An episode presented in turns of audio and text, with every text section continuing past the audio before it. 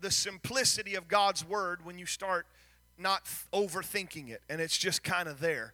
And uh, we have come through seven lessons. Tonight we're going to start on the uh, eighth lesson. And this is where it gets fun.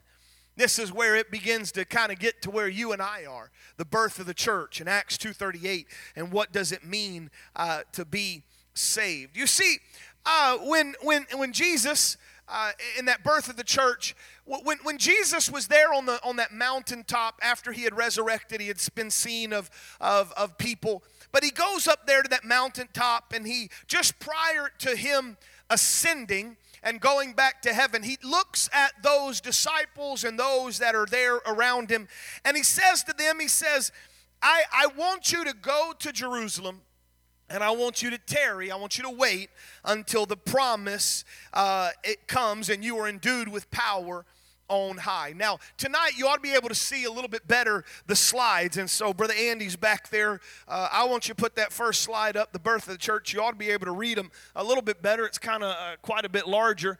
And, and we're going to read some of the, the things that are on uh, those slides. But in Luke chapter 24 and verse 49, Jesus told them, He says, Behold, I will send the promise of my Father upon you, but tarry ye in the city of Jerusalem until you be endued with power from on high. And, and as you know, Luke wrote the book of Luke, but Luke also is the author of the book of Acts.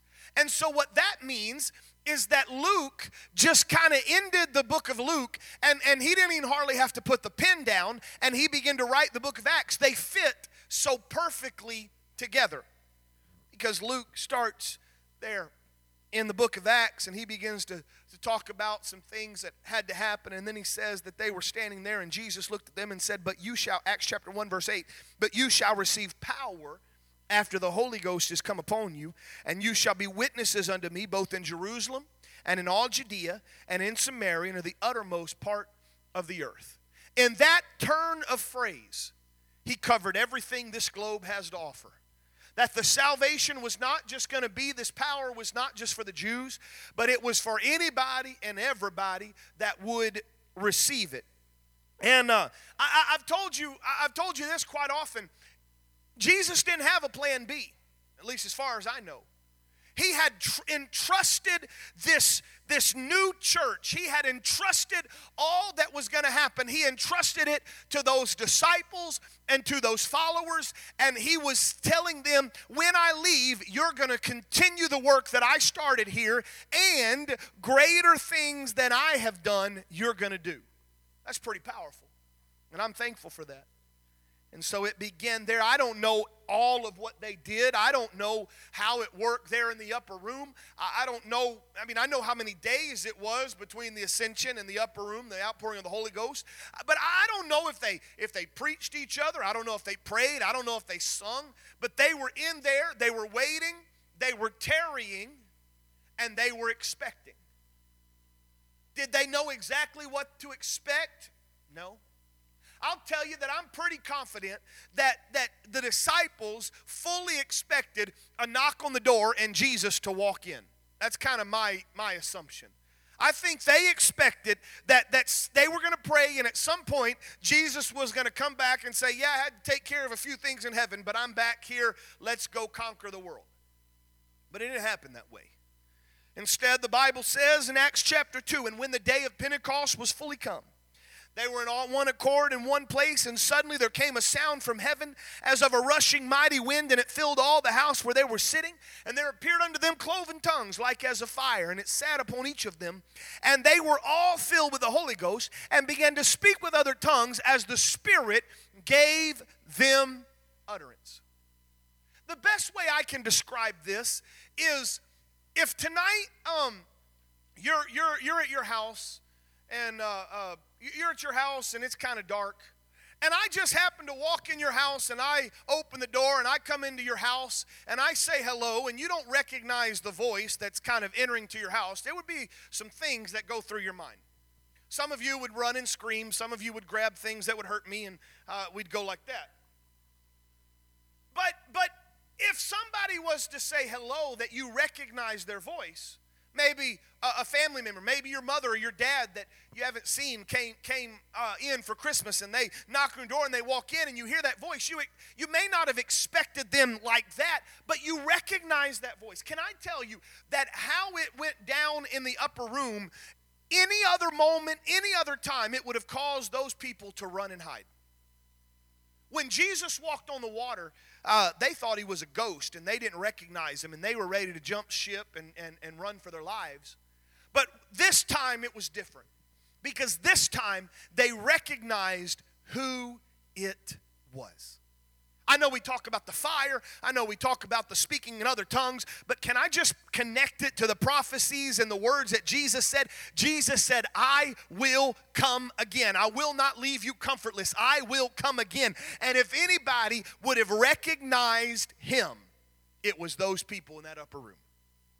And they were there it was incredible. It was a sound from heaven like a rushing mighty wind. The cloven tongues, it looked like flames, sat down upon each of them. There was incredible things that began to happen. They were all filled with the Holy Ghost and began to speak with other tongues or speak in other languages as the Spirit gave them utterance. When they were filled with the Spirit, it was the initial sign of that infilling of the Holy Ghost that was there.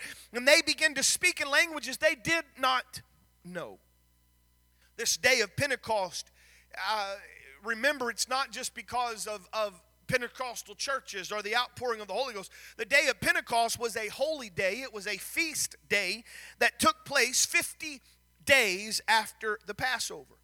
During the Feast of Pentecost, Jews from all over the world, the Roman Empire, they would gather at Jerusalem and they would have been there. It would have had a a festive atmosphere. They would have been jobs were shut down, schools would have been shut. It was a a exciting time. You're just kind of walking around, you're having fun, you're enjoying life, and suddenly this group of people, the, this huge crowd that was in Jerusalem, began to hear something coming out of those windows of that upper room. They kind of just stood there and listened the Bible tells us that, that there was people from so many different languages, so many different uh, uh, uh, uh, countries, and they begin to say, we're hearing those people up there speak in our language, and they were glorifying and rejoicing God. Jesus had told the disciples in the book of John, chapter 16, he says that one day there's going to be a day that will come that your hearts will be so filled with joy that nothing can take that away. That's what that uh, Peter later said in First Peter, I think chapter 8, uh, I mean chapter 1, verse 8, and we sing that song. It's joy unspeakable and full of glory. When you're filled with His Spirit, you can't really hide it. I'm just going to tell you that. It's, it's impossible to hide. But they were there, and those disciples begin to kind of come down off of that and, and they begin to look out the window and see this great crowd. And people begin to say, What is going on? Y'all got to be drunk. That, that, that kind of clamor and that kind of excitement coming out of there, you've got to be drunk. And Peter walks out, and I don't know if I've not been there uh, to, to the upper room. I don't know if he came all the way down the stairs or if there's a way he could do it uh, from up there. But he says, Listen, we're not drunk as you suppose. It, it's too early, even if we were drunk. We wouldn't be drunk this early. And the coward of Calvary, the one that wouldn't even follow Jesus to his trial and denied and cursed, suddenly becomes the champion of this church and he begins to preach to them. And if you'll read the first part of, of, of Acts chapter 2, you'll find that he preached from the Old Testament and he preached the gospel of Jesus Christ, the death, burial, and the resurrection of Jesus Christ. He said, This is the power that was preached. This is that that was spoken of by the prophet Joel. This was that that that that he promised us. We are here. It is a fulfillment that God was going to pour out his spirit upon all flesh when he gets done with this sermon he's if he had a pulpit he would have been pounding it he is saying that god has made this same jesus whom you have crucified both lord and christ and that sermon, it gripped the hearts of those people that were around them. Finally, someone perhaps, or maybe a lot of them in the back, began to cry out in desperation, tears running down their face. Hey, what do we do with what we've just heard? That's what conviction does. Conviction is preaching the Word of God, and the, the one that's hearing the Word of God hears it, receives it, and then realizes there is an action that takes place. I'll just tell you that if we ever get to the place where we can preach and there be no action required after the sermon, we're in a dangerous place. And that goes for those who are filled with the Holy Ghost and been baptized and heard 9,426 sermons. Every sermon needs to have somewhere where you say, God, what do I do with what I've heard? So that question is given What shall we do? I don't think there's any other question ever been asked in the history of this world that's as important as that question. What must I do to be saved?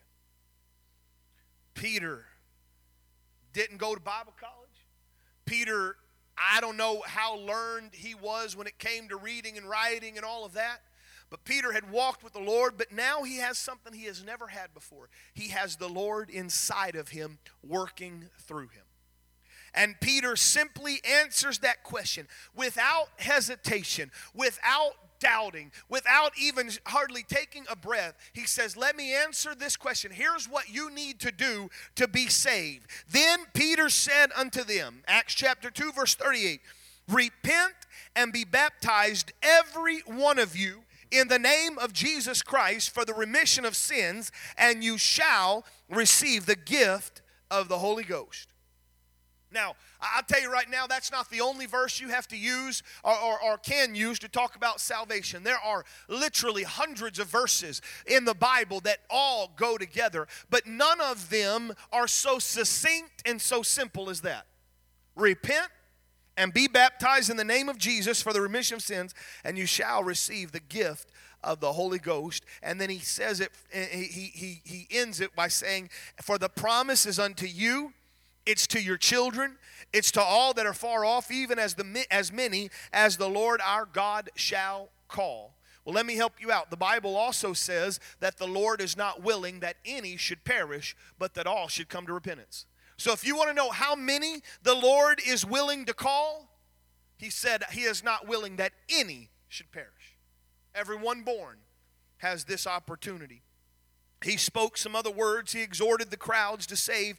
The Bible tells us that by the time that he was preaching, done preaching, by the time the word of the Lord has done his works, some 3,000 souls were baptized in Jesus' name, and they were filled with his spirit. And it continued. The Bible says that became just almost a daily occurrence, and you can read through the book of Acts. I want to take these three elements and I want to just break them down uh, according to, to the lessons that we're doing the first one is repentance. Repentance, uh, one, one simple understanding, is to experience sorrow and conviction over past sins and a turning away from future sins. It's more than just I'm sorry, but it's a desire to not do that again, a desire to change. That repentance is so very, very important repentance, that first step. Now, I, I, the, the, the other two steps, the baptism of Jesus' name and the infilling of the Holy Ghost, in, in, my life and in my experience, those two can be interchangeable. You can, I've seen people get baptized and then receive the Holy Ghost, and I've seen people get the Holy Ghost and then get baptized.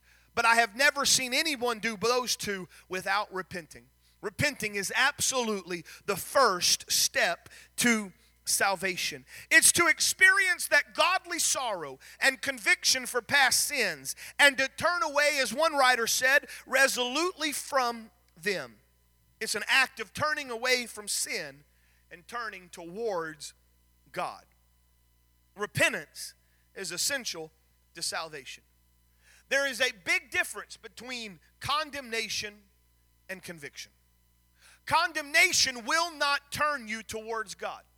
Condemnation will not turn you uh, and, and, and cause you to repent, but condemnation will drive you away. Condemnation will, will cause you to commit suicide. Condemnation will cause you to pull yourself in a corner and never talk to anybody again. But conviction draws you closer to God. There's two very different things. The enemy condemns, the enemy accuses, God convicts, brings you into his presence. In, in the Bible, although there have been many different methods of salvation as the, the, the world unfolded. So, for example, when, when it came time for uh, Noah, a manner of salvation was the ark. We don't need the ark today. Uh, for, for others, there were the, for, for Moses and those that came after uh, Mount Sinai and the Ten Commandments and the Mosaic Law. To be saved, you had to follow the commandments. You had to follow the law. You had to sacrifice. We don't have to do that today. God has provided that sacrifice once and for all. But there is one thing that all of those elements had in common, and that is all of them required repentance. The reason Sodom and Gomorrah was, was, was destroyed and, and, and, I know that we could look at the sins that they have done. We could look at the, the homosexuality that ran rampant. We could look at the lasciviousness. We could look at the murderous rage and drunkenness uh, uh, that was there. But it boils down to this God gave Sodom and Gomorrah a chance to repent, and they did not. So they were destroyed. Because it doesn't matter what the sin is. Repentance can cover, or if you will, repentance can, can bring you to the presence of God no matter what you've done. If you've told one, see, we, we as human beings, we have these levels of sin that we kind of grab hold on. And while I agree that there are levels of abhorrence and there may even be levels of, of social punishment or, or, or criminal justice punishment, but I'm going to tell you right now, the Bible does not give us any room for, for levels of sin when it comes to the, the, the judgment that God is going to give us. If you tell one tiny lie, you're just as lost as the dude who was a serial killer or a child molester. We don't like to think that way because we like to be like the Pharisees and say, I thank God I'm not as bad as this person. Right? I at least haven't killed anybody, God. That's got to count for something. And then all of a sudden, in the back of your mind, the word of the Lord says, Yeah, but have you ever been so angry because if you're angry, it's almost akin to murder. You know? Well, I've never cheated on my wife. Yeah, but if you've had those lustful thoughts, it's the same. So, see, God doesn't have the levels. God says a tiny lie or a mass murderer. Every one of you needs to repent. One of the most beautiful stories. How many of you have been able to go to Branson to the Sight and Sound Theater? Uh, how many of you ever seen Jonah? Have you, have you, were you able to see Jonah? I, I like uh, those. I enjoy watching plays and, and, and, and musicals and dramas. And I've seen, I think, every one that, that they've put on in Branson. But I'm going to tell you, when Jonah, when, when Jonah, the play was going on, when they got to the place where, where Nineveh repented, I wanted so bad to get out of my little theater seat and just take a lap around that place because it just reminded me how awesome God's mercy and grace is. Because Jonah, the people of Nineveh, Jonah didn't even want to preach to him. This tells me that, that, that the power of the sermon does not rest on the preacher. Just, just helping you out. Because Jonah was a horrible preacher. He did not want to preach. Jonah was preaching hoping they would burn. So, so the power of the word does not rest in the preacher. The power of the word rests in God. And when they heard the word of God, that entire town repented. Incredible. And because they turned from their ways, God God saved them. In fact, Jesus said in Matthew chapter 12 that, that because of the people of Nineveh and what they happened, that, that, that this would condemn those who refuse to repent now. Because if, if Nineveh could repent and God saved them, then we cannot escape repentance on our own. John the Baptist came and he was a forerunner to Christ. He was leading us up to Christ. In fact, uh, I'm already working on my Easter 2018 sermon. And you want to be here because we're going to talk a lot about John the Baptist and some incredible things that happened in that forerunner to Jesus coming and what happened. But I'm going to tell you that, that John the Baptist, he preached repentance. Prepare your hearts for the kingdom of heaven. Prepare your hearts for what's about to come. This is why you have to repent before you get the Holy Ghost. You have to prepare your heart before Jesus can come in it. Uh, Jesus came. In fact, Luke chapter 13, verse 3, Jesus said, I tell you, no, but except you repent, you shall all likewise perish. You better repent. The last days of Jesus, or the last words rather, uh, of Jesus before his ascension, commanded them to repent. And in the day of Pentecost, it commanded them to repent as well. Repentance is key. And sometimes, let me, let me, let me step away from the Bible study for a moment and let me teach you as, as just people. Sometimes we want to see the waters troubled and we want to see somebody speak in tongues and we rush them through the repentance. Repentance is crucial. I, th- this is how I look at this. There, there, in, in, the, in the salvation, there, there's three elements there repentance, baptism, and the infilling of the Holy Ghost. And each of them have a little bit different um, division of, of responsibility. I don't know if that's the right way to say it, but in repentance, I alone am responsible for my repentance. Does that make sense? I'm going to tell you right now, there's nothing, in a sense, super spiritual about repenting. You just got to be honest with yourself and say, I'm a sinner. Uh, I didn't mess up. I didn't slip and fall. I didn't make a mistake. I sinned and came short of the glory of God. Re- the baptism, baptism has both your responsibility and God's responsibility. You got to be willing to go get wet. You got to be willing to have faith that when you walk down in that water, that God's blood is going to save you from your sins. So there's an element of you in that, but absolutely what really happens is that when you have done what you can do, get in the water in faith, the blood of Jesus Christ covers your sins. It washes them away. But the infilling of the Holy Ghost lies solely in his court. There's not anything that we can do. It's a gift from God. Does that make sense? So understand. So when you're talking to someone, when you're praying with someone, don't get so don't go so fast through repentance that they don't get a chance to tell God they're sorry and to say, God, would you help me live separate from the way I've been? Aren't you thankful for his repentance or uh, for his forgiveness? Aren't you thankful for that?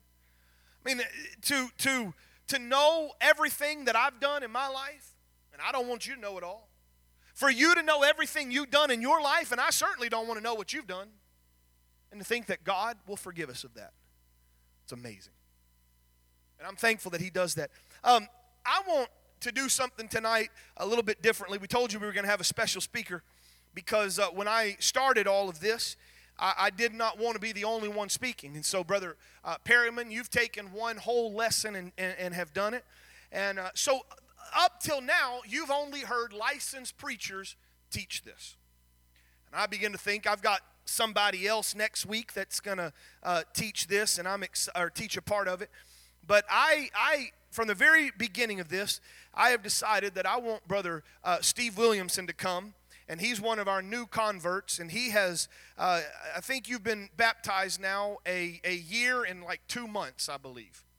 And I got to talking Brother Steve. See, way back after Brother Steve got, the, uh, got baptized and got the Holy Ghost, he uh, started Bible studies with Brother Perryman. Uh, I came to a few of them, and then Sister uh, Stacy began to teach some of those, and then a few other people came and gathered some that needed to go through that. And and uh, it's been fun to watch Brother Steve get excited. And so I wanted him to come and tell us what it really means to be baptized, but also to connect it to what it was like for him to get baptized. I want Brother Steve to come and I want him to tell us about being buried with him in baptism.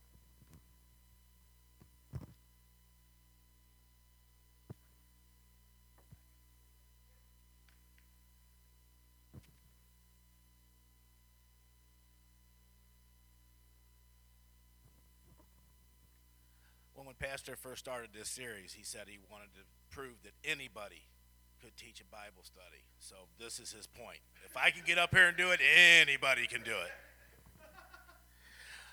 I got some scriptures here that all talk about the baptism. Matthew 28 19. Go ye therefore and teach all nations, baptizing them in the name of the Father, and of the Son, and of the Holy Ghost Mark 16 16. He that believeth and is baptized shall be saved, but he that believeth not shall be damned. John 3 5. Jesus answered, Verily, verily, I say unto thee, except a man be born of the water and of the Spirit, he cannot enter into the kingdom of God. Acts 2:38. Then Peter said unto them, Repent and be baptized, every one of you in the name of Jesus Christ, for the remission of sins, and ye shall receive the gift of the Holy Ghost. Acts 8:16 For as yet he was fallen upon none of them only they were baptized in the name of the Lord Jesus. Acts 8:38 and 39 And he commanded the chariot to stand still and they went down both into the water both Philip and the eunuch and he baptized him and when they were come up out of the water the Spirit of the Lord caught away Philip, that the eunuch saw him no more, and he went on his way rejoicing. And he commanded them to be baptized in the name of the Lord. Then prayed they him to tarry certain days. Acts 22 16. And now, why tarriest thou? Arise and be baptized and wash away thy sins, calling on the name of the Lord. Acts 19 5. When they heard this, they were baptized in the name of Lord Jesus. Romans 6 4. Therefore, we are buried with him by baptism into death, that like as Christ was raised up from the dead by the glory of the Father, even so we also should walk in newness of life. And finally, Galatians 3:27 For as many of you have been baptized into Christ have put on Christ.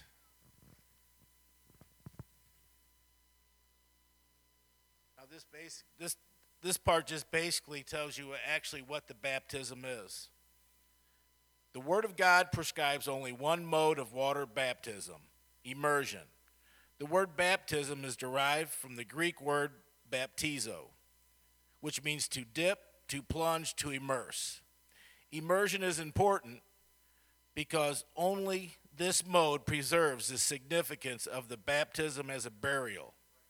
Repentance in the Bible is symbolic of death to sin and to the ungodly life before the encounter of Jesus Christ. Spiritually speaking, when a person repents, he is actually coming to the cross of Calvary. The old carnal nature is, carnal nature is crucified with Christ. After death to sin, a person must be buried. Romans 6 4. We are buried with him by baptism into death. In baptism, a person follows Jesus to the grave. But how is a person buried? Is he sprinkled with a few handfuls of dirt at a burial? Of course not. Proper burial requires complete submersion. And this next piece is basically explaining whose name you're baptized in. Moreover, Christian water baptism should be performed by evoking the name of Jesus. Jesus commanded the apostles in Matthew 28 19 to baptize in the name, singular, the Father and the Son and of the Holy Ghost. Father, Son, and Holy Ghost are titles of the one God that reveals aspects of his relationship to humanity. God has revealed himself as Father in creation. He revealed himself in the Son for our redemption, and he is Holy Ghost Spirit who generates and dwells within the believer. There is one supreme name of salvation that encompasses all three titles and the works they represent. That name is Jesus. Neither is there salvation in any other, for there is none other name under heaven given among men whereby we must be saved. The apostles understood when they received the Great Commission. Now, as, as far as my own experience, I uh, I was 54 years old when I got baptized, so I had a whole lot of time to sin before I came to God. Um, and uh, there's people right now. If you told I was standing in a pulpit at a church doing a Bible study, they would they would call you a liar. They'd say there's no way that guy is up there doing that. But um, I uh, came in because uh, I had a series of things go on in my life, and the final one was a, an older woman showed up my door at 11 o'clock in the morning on a, where a day was already 100 degrees. And uh, she told me the only reason that she came is the Lord told her to come to this house and tell the man that lived there that Jesus loved him. After that happened, and there's a few other things before that, I was, I was left just wondering if maybe I was wrong about how I felt about religion and Christianity. And I just so happened to talk to my son that day, and he told me that I needed to stop by and talk to Pastor Buford. He said that I would get along with him, I'd have a lot in common with him, and he might be able to put a put give me the proper spin on what I've been going through and what's been happening in my life. Well, I I came in on a Wednesday afternoon, talked to Pastor Buford for probably a good hour, and he said that the best thing I could do would be to come back that evening and come to the church and just check it out and see what I thought.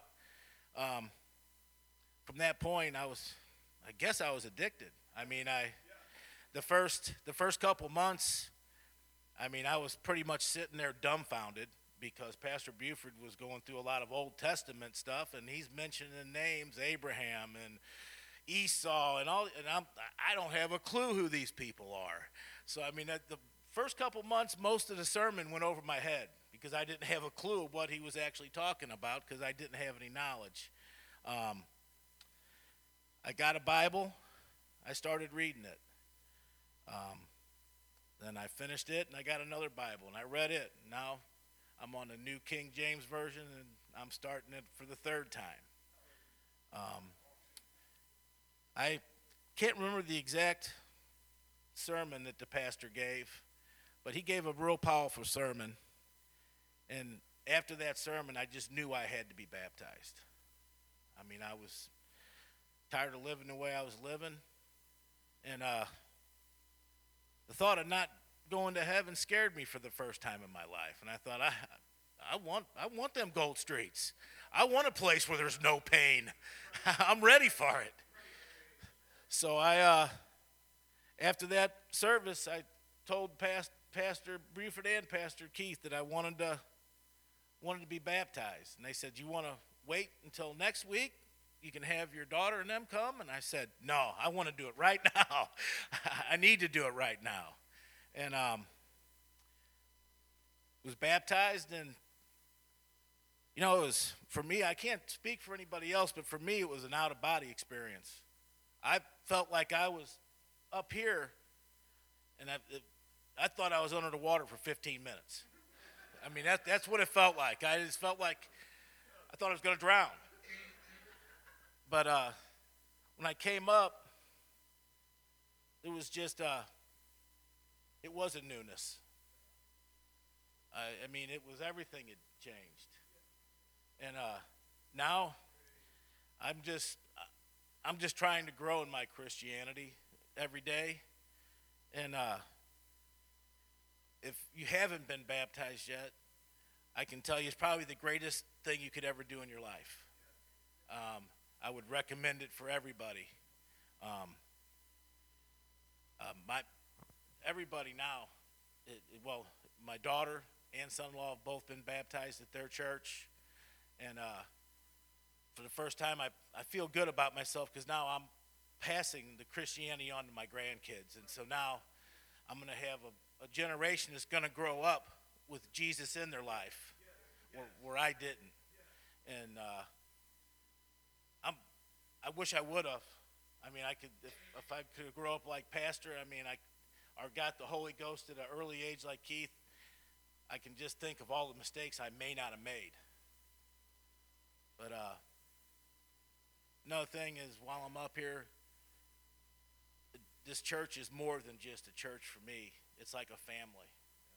and that's something I really like. I mean, people here stick together and they pull for one another, and uh, I thank y'all for being my brothers and sisters. Thank you very much.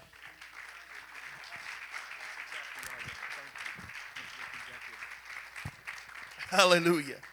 Hallelujah. There's a few reasons I wanted to do that. Number one, if you're going to read the Bible two and a half times in one year, you might as well get a chance to talk about what you're reading. And um, uh, I remember that he'd come up and say, "Now, now, what exactly do you mean by that?" And we'd talk about it. But but this is the whole key.